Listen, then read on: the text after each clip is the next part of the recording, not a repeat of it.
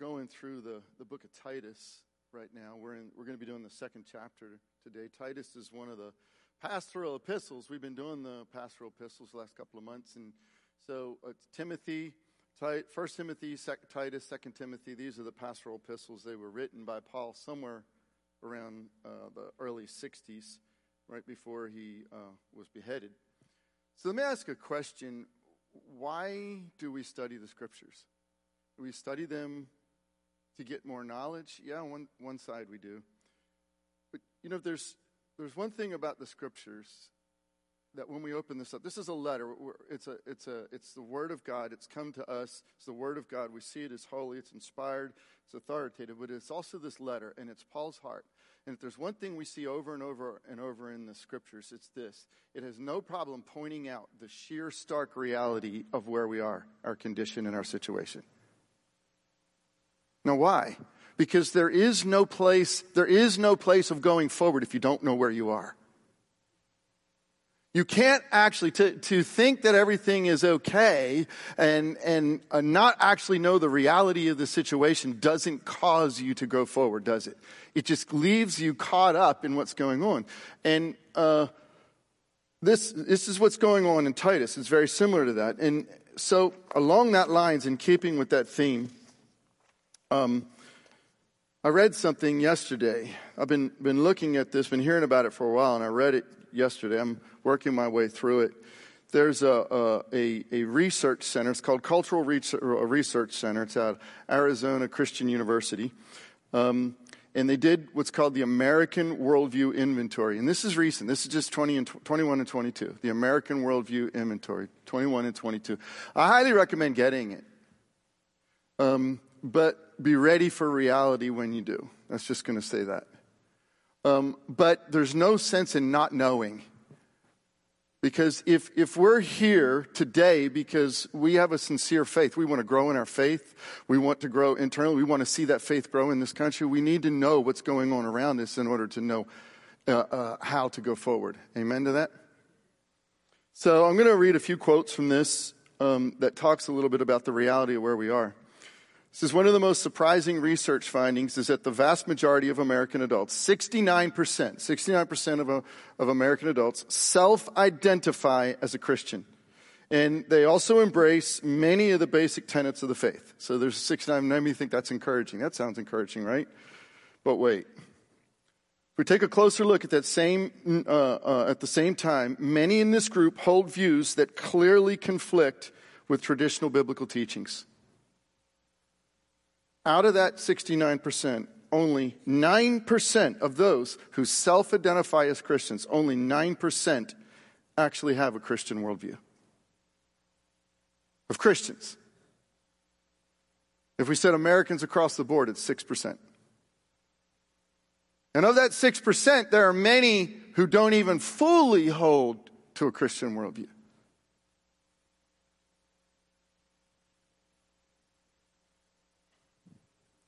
There's one of the one of the things it does is it talks about the multiple different worldviews that are confronting us in our nation, and uh, uh, and what it says is that very few people hold any one of them. We're very syncretistic, meaning we take a smorgasbord and pick and choose. But this is one of the things it talks about. There's this one worldview I've never heard of it before. This it's called the moralistic therapeutic deism. Anybody ever heard of that? Moralistic therapeutic deism.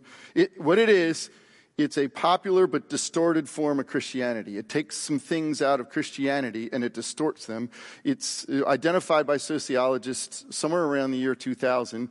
And they, they sociologists said, well, teenagers are holding that. They'll drop it by later. And no, no, they didn't drop it. It's further engaged into society. Now, here's, here's the disturbing, here's, here's what some of the core values of this are uh, belief in God remains a dis- distant from people's lives.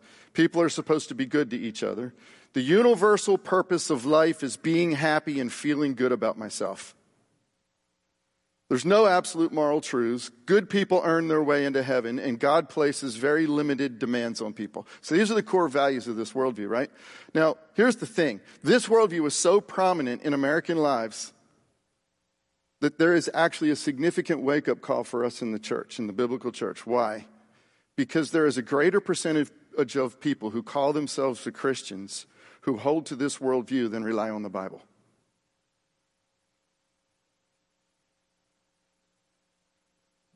The greater percentage of Christians who hold to this worldview, who call themselves Christians, self identify, who hold this, than actually rely on the scriptures.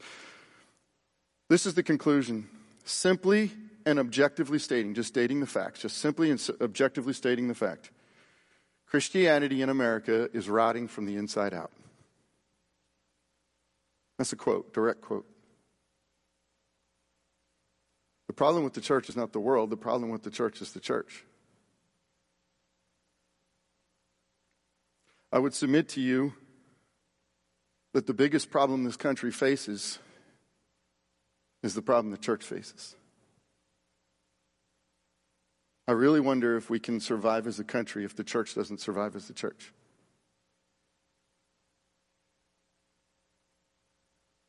Now, this may be a new problem for American Christianity, and I say it's a new problem because for most of our history, 90% of Americans held to a Christian worldview. For most of our history. This is only, this is only in the last 30 years this has happened. Just the last 30 years. That's it. Rapidly changed. Now, that seems like a new problem. The, the thing is, and there is hope here. Why? Because Scripture addresses this issue over and over and over and over again. It's, the, it's, it's you know, from the prophets, constantly coming back to Israel, call, recalling the people of God back to God. All the way down to the letters of Paul, the letter to the Corinthians, Tim, Paul's letter to Timothy, Peter's letters, this letter that we're reading here in Titus. Jesus, in Revelation, his seven messages to the church was all about what? It was about corruption in the church. Guys, you can't call yourself the church and not actually be the church. Jesus actually says, if you're not going to be the church, I'll remove my lampstand because I don't want my name attached to that.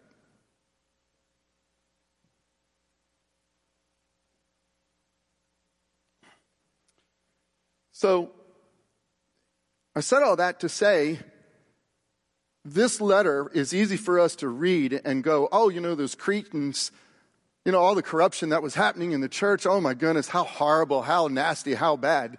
And look at, man, you know, what did Paul have to deal with? And not look in the mirror. But the Bible says that we are to look in the mirror when we look in the scripture. We are to look in the mirror and see what does it say to us. And if we do that, we will walk away with not only hope, but a means to change and transform and not end up in the direction in which we're headed. Amen? So, at some point in Paul's missionary journey, we don't really know when. And if you want an introduction to the book, listen to last week's message. Pastor Zeke did an amazing job. I'm not going to introduce it. Um, uh, it did a really thorough job on it, but go back and listen to it. But at some point in Paul's missionary journey, and we don't really know when, it's probably after his first imprisonment uh, in Rome he, he leaves Titus. He, he, he ministers in the island of Crete and he leaves Titus there. And this is what he says. He says, This is why I left you in Crete, so that you may put what remained in order. How many caught that? So that you might put what remained in order. You see, he was, again, what we're facing is not a new problem. Put what remains in order. If you're going to go forward and bring transformation, then what is there needs to be in the order that can. So, what was the state of the church in Crete? This is where we left off last week. This is chapter 1, verse 16. They profess to know God. They profess to know God. 69% self identify as Christians. They profess to know God, but they deny Him by their works. They are detestable, disobedient, and unfit for any good work. Strong? Strong? We're meant to be helpful.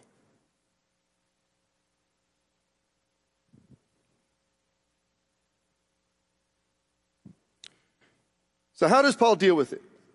The church in Crete is rotting from the inside out. How does Paul deal with it? He deals with it with three ways. It's a simple letter. It's three chapters. He deals with it in simple ways. We dealt with the first way last week. He said, look, you need to appoint leaders who are going to live the way of the gospel. They need to have demonstrated lives that have the character of Jesus, and you need to raise them up. That's number one. Number two thing he dealt with last week is you need to deal with the corrupt leaders. If there are leaders who are corrupt, they're lying, they're deceiving, you need to deal with them. You need to confront them straight up.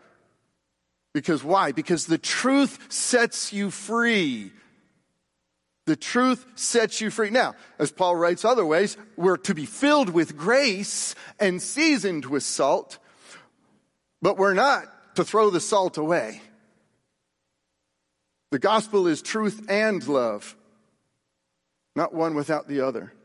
The second chapter, which we're going to look at today, was a new household. He a transformed household that is in the world, but not of the world. And the third chapter deals with a new humanity, a transformed citizenry that is in the world, but not of the world. So, so this morning, what we're going to look at is the new household. As Paul's means of dealing with, that's a pretty cool sound, whatever it is. yes, Lord? um, Sorry. Um, Paul's dealing with uh, a new household. There, there are three points I want us to take away from looking at this chapter. Three points. Number one, his objective is a transformed home. That's his objective. Uh, and there are three objectives in this. Number two, the re- what is the result? What does it look like when it happens? And then number three, how does it happen? What are the means of it? Okay? So that said, let's go ahead and read the chapter together. This is a, I'm starting in Titus. If you want to open your Bibles and read along instead of up there, because uh, sometimes it's helpful to look in different translations and get a little different flavor. Uh, this is Titus chapter 2. I'm going to start in the first verse. But as for you, teach what accords with sound doctrine, healthy doctrine. Teach which is healthy. Catch the, the use of the language dealing with rotting from the inside out. Teach what's healthy. And, and here's the teaching. Number one, older men, now older, just I'm going to throw this in a few commentary as we go. Older men would refer to uh, roughly 40 and older, 40 and older. And then we refer to older women. In Greek culture, there was generally about a 10 year age gap between husband and wife. In Jewish culture, it was a little less than that. So that would kind of give you a, a, a frame of reference of what they're talking about here. So older men is going to be 40 or mostly men 50s and 60s. And then um, um, older women, then you can, you can drop that a few years younger than that is it, for culturally what we're speaking about. So older men. Older men are to be sober minded, dignified, self controlled. They're to be sound in faith, in love, and in steadfastness. Now, older women, likewise, are to be reverent in behavior, not slanderers or slaves to much wine. They are to teach what is good. Probably a better translation there would be they are good, they are to be good teachers good teachers. You know, the Greek can emphasize either way. So the scholars say. And so train the young women to love their, li- their husbands and children. They, to, to do what? To be self controlled, to be pure, to be working at home, kind, and submissive to their own husbands, that the word of God may not be reviled. Take note. Take note, point number one. That the word of God may not be reviled. All right, let's keep going. Likewise, urge the younger men to be self controlled. Show yourself in all respects to be a model of good works, and in your teaching, show integrity, dignity, and sound speech. Point number two, catch this. That cannot be condemned so that an opponent may be put to shame, having nothing evil to say. Point number two. So that an opponent may be put to shame, having nothing evil to say about us. Bondservants are to be submissive to their own masters in everything. They're to be well pleasing, not argumentative, not pilfering or stealing, but showing all good faith, so that everything, so that in everything they may adorn the doctrine of God our Savior. Point number three, pick that up. So that in everything they may adorn the doctrine of God our Savior. He moves on and he goes into the means of all this. Verse 11. For the grace of God has appeared, bringing salvation for all people. Notice something here. This is a freebie. It's just kind of thrown in there.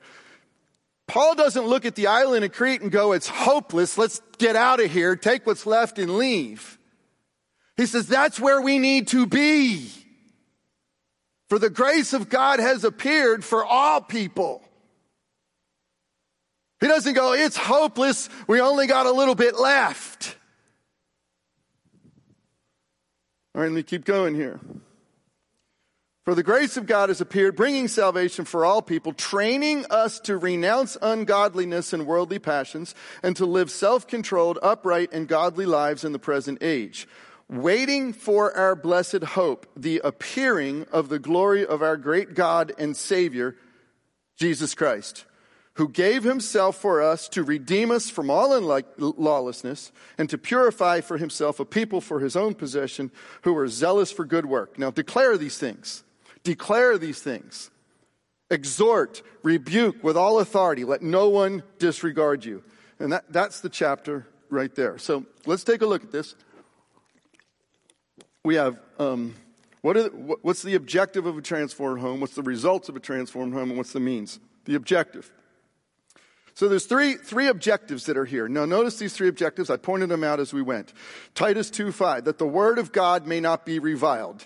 Titus 2.8, so that an opponent may be put to shame, having nothing evil to say about us. Titus 2.10, so that in everything they may adorn the doctrine of our Savior. Now let me change that language around to make that a little bit, a little bit better to understand. So that we might show the beauty of the teaching about Jesus. That's what that's saying. So we might show the beauty, adorn the beauty of the teaching. That's what doctrine is about Jesus, our Savior. See, Paul's concern in all three points, his objective to change the individual, to change the home so that the world sees the beauty of the gospel. What is the objective of your life and my life? He's just given it to us. The objective of the gospel isn't so that you live happy and feel good about yourself. The objective of the gospel is to set people free from the sin that is binding them up, that is tearing them down, that is destroying their homes by you and I working to have a home that shows the beauty of Jesus Christ in our home. You want to know what your ministry is? Start right there. Start right there. Do you want to change the church? Start right there. Because after all, you're the church. I, love Dan Mohler's a preacher I've listened to quite a bit, and, and he's had people come to him and say many times, you know, I don't like my home church, or I don't like that church, I don't go there anymore, because they're not a very loving group of people. They're not loving at all. And Dan looks at him and says, really? Weren't you there?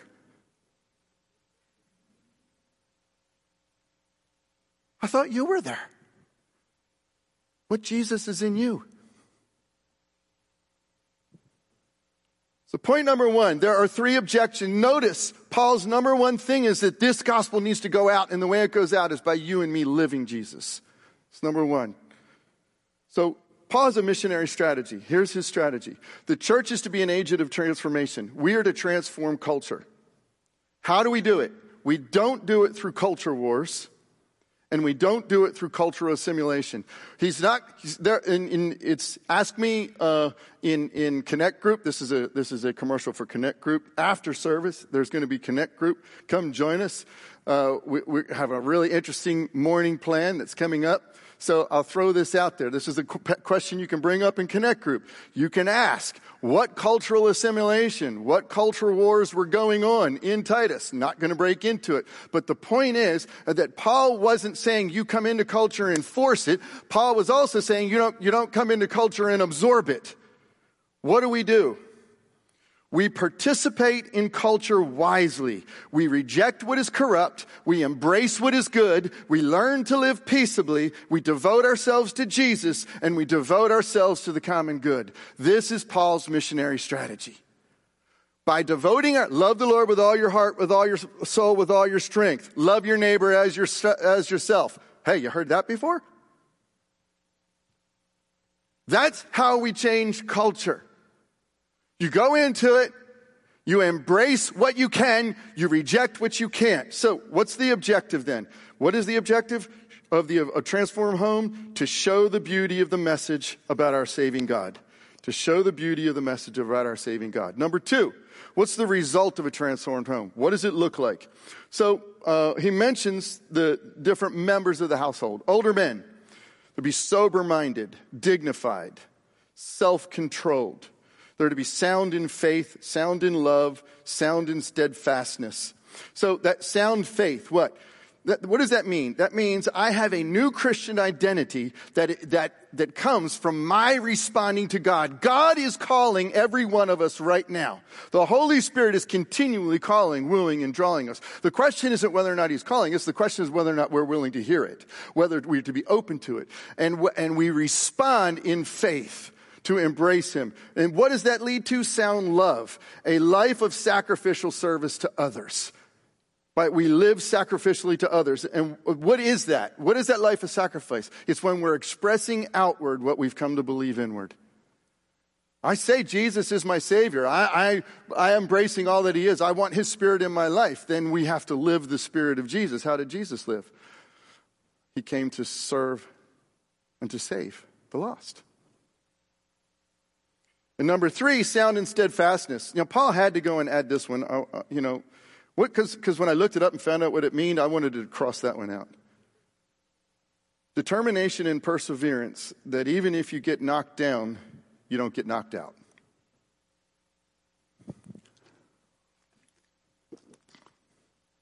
Now, if you have a sound faith and you have sound love, you need sound steadfastness. It means you need to be determined and persevering. This is what it looks like. This is what it looks like. Even if you get knocked down, you refuse to be knocked out. You may take me out, but you're not going to knock me out. Older women, reverent in behavior, not slanderers, not slaves to much wine. Teach what is good, or, or better, good, be good teachers. Train the young women. Young women, love your husbands and your children. Be self-controlled. Be pure. Working at home. Way to think of that. Working at home means managing the household. Managing the household. Be kind.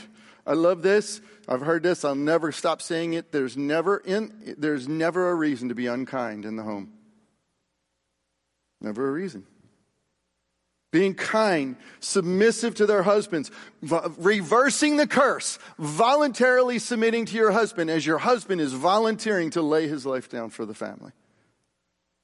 Young men, be self controlled. Follow the model of Titus, who is doing good works, teaching with integrity, dignity, sound speech that can't be condemned. Bond servants, being submissive to masters, being well pleasing, not argumentative, not stealing, showing all good faith. Paul's already dealt with in other places in the text, and uh, Pastor Herson, I'm going to say this, Pastor Herson really did a good job talking about bondservants when he did 1 Timothy chapter 6. Look it up. I'm not going to dive deep into it. Look it up. It's, it's, online. You can find it. But I'll just say this. The point is, is that Paul has already said every single one of us are equal in the eyes of God. Our station in life has nothing to do with our value, our significance, our security, our worth before God. But wherever we are when God calls us, we are to embrace Him with all that we are. And if He gives us the opportunity to grow from that place, we do everything we can to do that. We don't do anything to jeopardize Christ in us. And that's what He's saying here.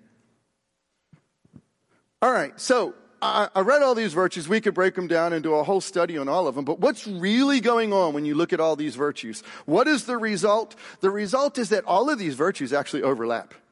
They all overlap. What do they do? They literally confront the cultural excesses in Crete. This is Paul's message. The result of a transformed home is to con- confront the cultural excesses. What did Paul say in chapter 1? He said, One of the Cretans, a prophet of their own, said, Cretans are liars, evil beasts, and lazy gluttons. Liars, evil beasts, and that's, it's like, he's like, they say this about themselves. In fact, literally, the word uh, for Cretan meant was syn- synonymous for liar in Greek vernacular. You want to call somebody a liar? You, you Cretan? Anybody ever heard that? You Cretan? Here's the point Paul had a biblical worldview. He understood this. He understood that humanity is divorced from God, humanity is corrupt, humanity is under a curse, and humanity is on the road to destruction. We're not basically good, folks. But he also understood this that the gospel reconciles humanity to God, it purifies the heart, it reverses the curse, and it brings salvation.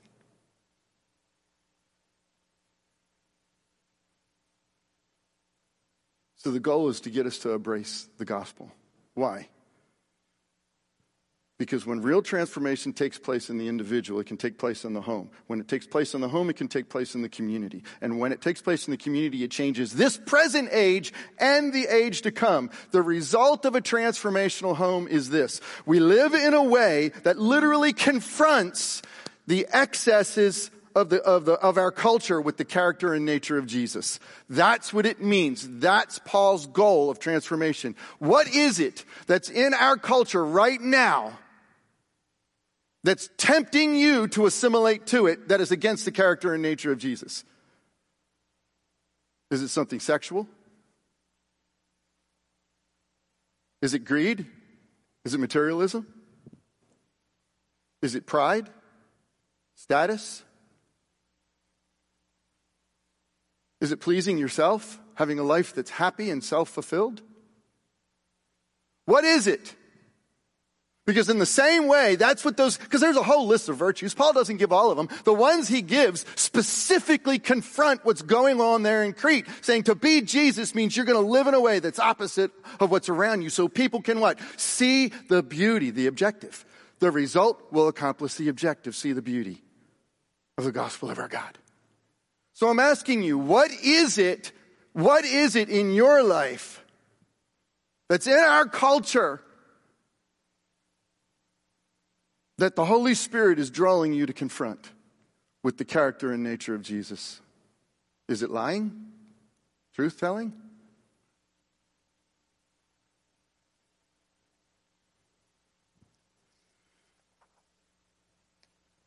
So we have the objective to show the beauty. We have the, the, we have the result uh, to live in a way that confronts the excesses. And finally, we had the means. How does this happen? How does this transform? Because it's not about us gutting it. You know, I got to be self-controlled. I got to, you know, and gutting against, going against the flow. That's not what it is. He says it right here. He says this in Titus 2. For the grace of God has appeared. The grace of God has come, bringing salvation for all people training us to renounce ungodliness and worldly passions, to live self-controlled, upright, and godly lives in the present age, waiting for our blessed hope, the appearing of the glory of our great God and Savior, who gave himself for us to redeem us from all lawlessness and to purify for himself a people for his own possession who are zealous for good works. Now, this is actually a, a, little bit of a poem, and it's actually genius writing, and I don't have time to break it all down to see the beauty and the genius in it. It's incredible writing. But I want to point out two things that are put in parallel here. He says this, he says, because the grace of God appeared, we're waiting for the glory of God to appear. Catch that because the grace of God appeared, we're waiting for the glory of God to appear. When he says the grace of God appeared, he's not saying an ethereal idea or some aspect of the character and nature. He's talking about the person of Jesus Christ, physically coming in time, in history. John uses the exact same language for this. John says this. He says, for the law was given through Moses, grace and truth came through Jesus Christ. Jesus Christ came in in time, in space. That fact, and if you go back to chapter one, in the very beginning of the chapter, he says, God has made this promise before the ages ever happened. He made this promise. He doesn't lie. He keeps his promises. Jesus actually came. Our faith is not based on a spiritual idea written down in a holy book at some point because somebody had a vision. It's based on the physical coming of Jesus Christ who lived a spotless and sinless life on your behalf and my behalf, who left his place in glory, took on the human body in the deepest, lowest place of a servant and was obedient to the God to the point of death. That's what our faith and trust is in. And he didn't stay in the grave, but he rose to new life and he is seated right now at the hand of the, at the right hand of the Father. And he's saying the way, the means by which you have a transformed life is by the means of the Holy Spirit who has come down to change you and me because of what Jesus had did. That's the grace of God. The grace of God is that we are corrupt. We are divorced from God. We are separated from God. We are going our own way. And by His grace, we can be reconciled to Him. We can be freed from our sin. We can be washed and cleansed. We can be regenerated. We can be filled with the Holy Spirit and we can live in a way that confronts the excesses of our culture. Why? So we can show the beauty of the glory of our gospel.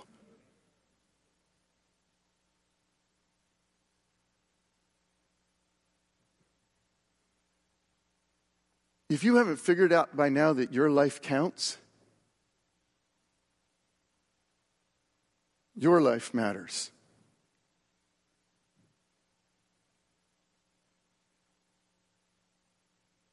But it wasn't a very loving group of people.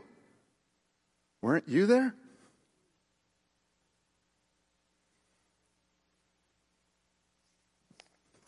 You see, the second part that goes with this, the fact of the matter that Jesus came and we have grace, tells us that the promise that the glory of God to, uh, uh, is coming will happen because God, who never lies, promises from the beginning of the ages and kept his promise for Jesus to come the first time to pour out the Holy Spirit. Therefore, we can know the glory of God is coming. That is how we have steadfastness in the faith. Because our hope isn't in the 69 or the 6% or this percent or that percent getting it right. Our hope is in the fact that Jesus will get it right. Jesus will get it right. Now, all right. I want to, um, this is another quote from the American Worldview Inventory, it says this given that most young Americans view life success as whatever produces happiness or satisfaction, we'll have to address the emptiness and inadequacies of life devoted to self and satisfying our fickle and fluid emotions. How can we address how inadequate it is living for self if we're also living for self? So, how do we not live for self? By God's grace, because that's the only way I. Maybe you have a different way of doing it. I can't do it any other way. I find myself back there over and over and over again. I, I have discovered that I am addicted to my sin, but He is the antidote. And I keep coming back to that grace.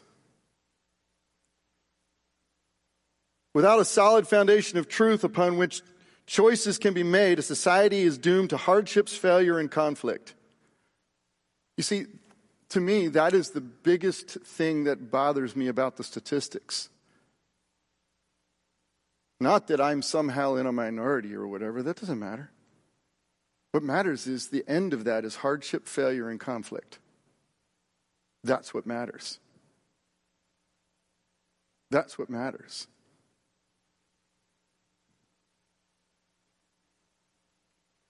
In the person of Jesus Christ and through the pages of the Bible, absolute moral truths are knowable and can be applied to facilitate a successful and meaningful life.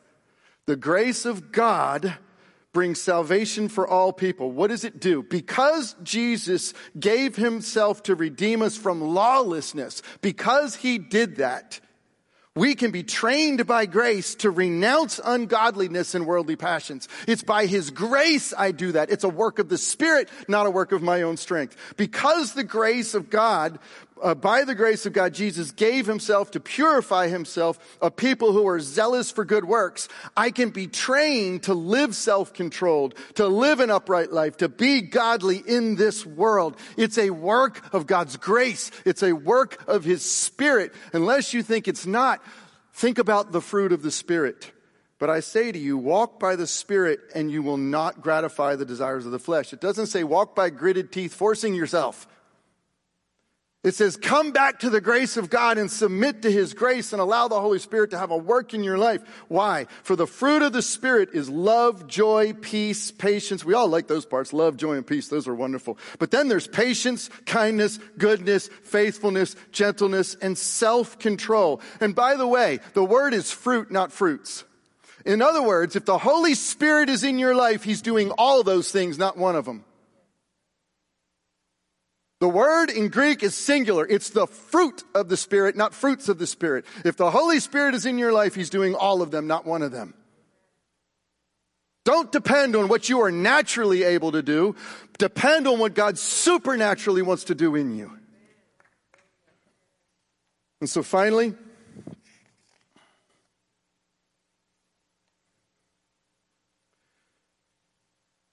how do I live in this world?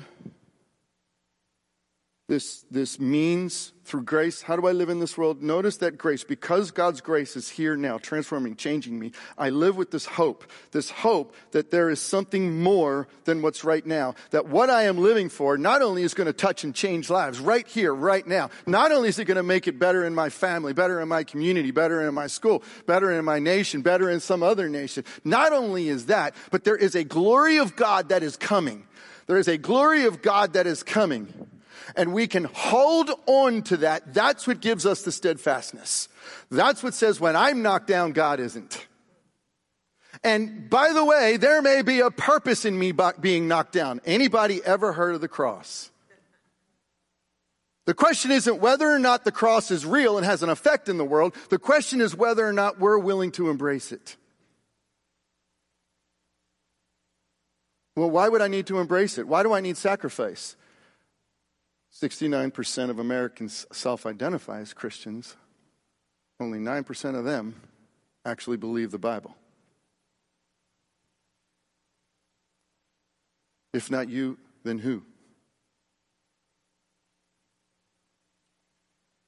Now let's read Peter, because Peter, I'm going to close out with this long passage from Peter that I think makes this last point. It brings it all home. Peter's saying this very thing. Our hope is anchored in a transformed world. We are waiting for our blessed hope, the appearing of our great God and Savior, Jesus Christ. This is what Peter says.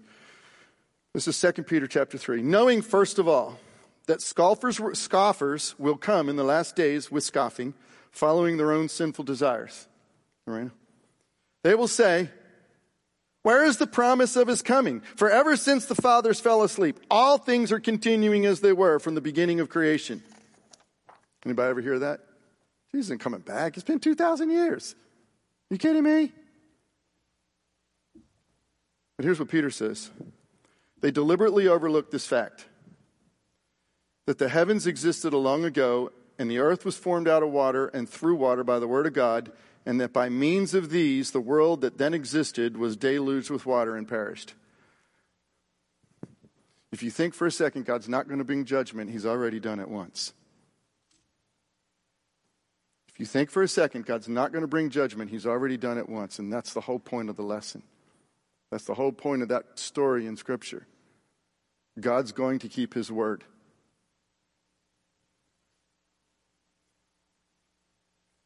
But by the same word, the heavens and the earth that now exist are stored up for fire, being kept until the day of judgment and destruction of the ungodly. But do not overlook this one fact, beloved, that the, that the Lord, that with the Lord, one day is as a thousand years, and a thousand years is one day. He's taking a, a verse from Psalms when he says that. He's kind of transposing it. And he says this, he says, The Lord is not slow to fulfill his promise as some count slowness, slowness, but is patient. I'll put another word in there. Long suffering toward you, not wishing that any should perish, but that all should reach repentance, that all should return to him. Here's the point. It's not, it's that judgment is coming. God desires that not one person experience it.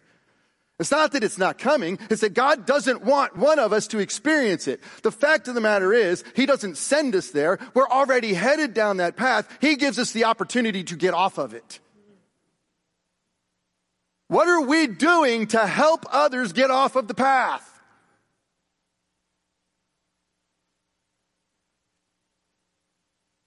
But the day of the Lord will come like a thief. And then the heavens will pass away with a roar, and the heavenly bodies will be burned up and dissolved, and the earth and the works that are done on it will be exposed. Since all these things will be dissolved, what sort of people ought you to be in lives of holiness and godliness? What he's saying is if you actually believe the word of God, how are you living?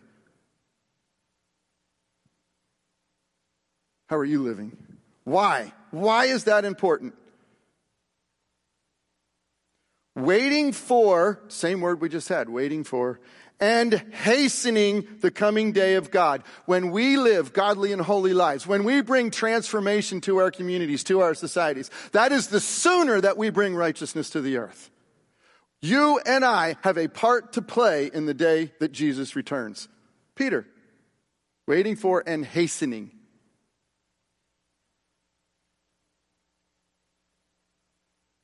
because of which the heavens will be set on fire and dissolved, the heavenly bodies will, will melt as they burn. Interesting language there, but I would submit to you that language is talking about what's going to happen in the spirit world. And you can, again, that you can ask me that later. It's talking about what's going to happen in the spirit world there. And there's good reason for that. But according to his promise, we are waiting for a new heavens and a new earth in which righteousness dwells. Therefore, beloved, since you are waiting for these, be diligent to be found by him without spot or blemish. Be what? Diligent to be found, without spot or blemish, and at peace. And count the patience of our Lord as salvation. Don't sit around going, when Lord, when Lord? Don't go sit around going, thank you Lord that I can be an instrument of you until you come back to reach someone. Thank you for your long suffering. Thank you for giving me the opportunity to be a part of this just as our beloved brother Paul also wrote to you according to the wisdom given him. Full circle. Peter and Paul in agreement. So, Paul is dealing with the church rotting from the inside. So are we. Paul doesn't lose hope. He sends somebody to go strengthen what's there. Are we? He does it by changing out the leaders, by confronting what's going on, by transforming the households, and by transforming the citizenry. Last week we talked about the leaders and the confrontation. Next week we're going to talk about the citizenry. This week we're talking about our homes. He says, Our objective in our home is what? To show the beauty of the message about our saving God. It is a beautiful message. Is that the whole reason you're living in your home? And what is the result of it? Live in a way that confronts the excesses of our culture with the character and nature of Jesus. Bring Jesus wherever you go. And how do we do that? Because we have the grace of God. The grace of God that picks us up when we're down, the grace of God that washes us off and cleanses us, the grace of God that empowers us, that gives us supernatural wisdom, that pours out the Holy Spirit in our lives, not because we deserve it, but because He delights in letting us be a part of it. What about when we don't see it all happening the way we want it to? We hold on to the fact that this isn't all. There is a glory that's coming. There is a glory that's coming. There is a glory that's coming. Amen.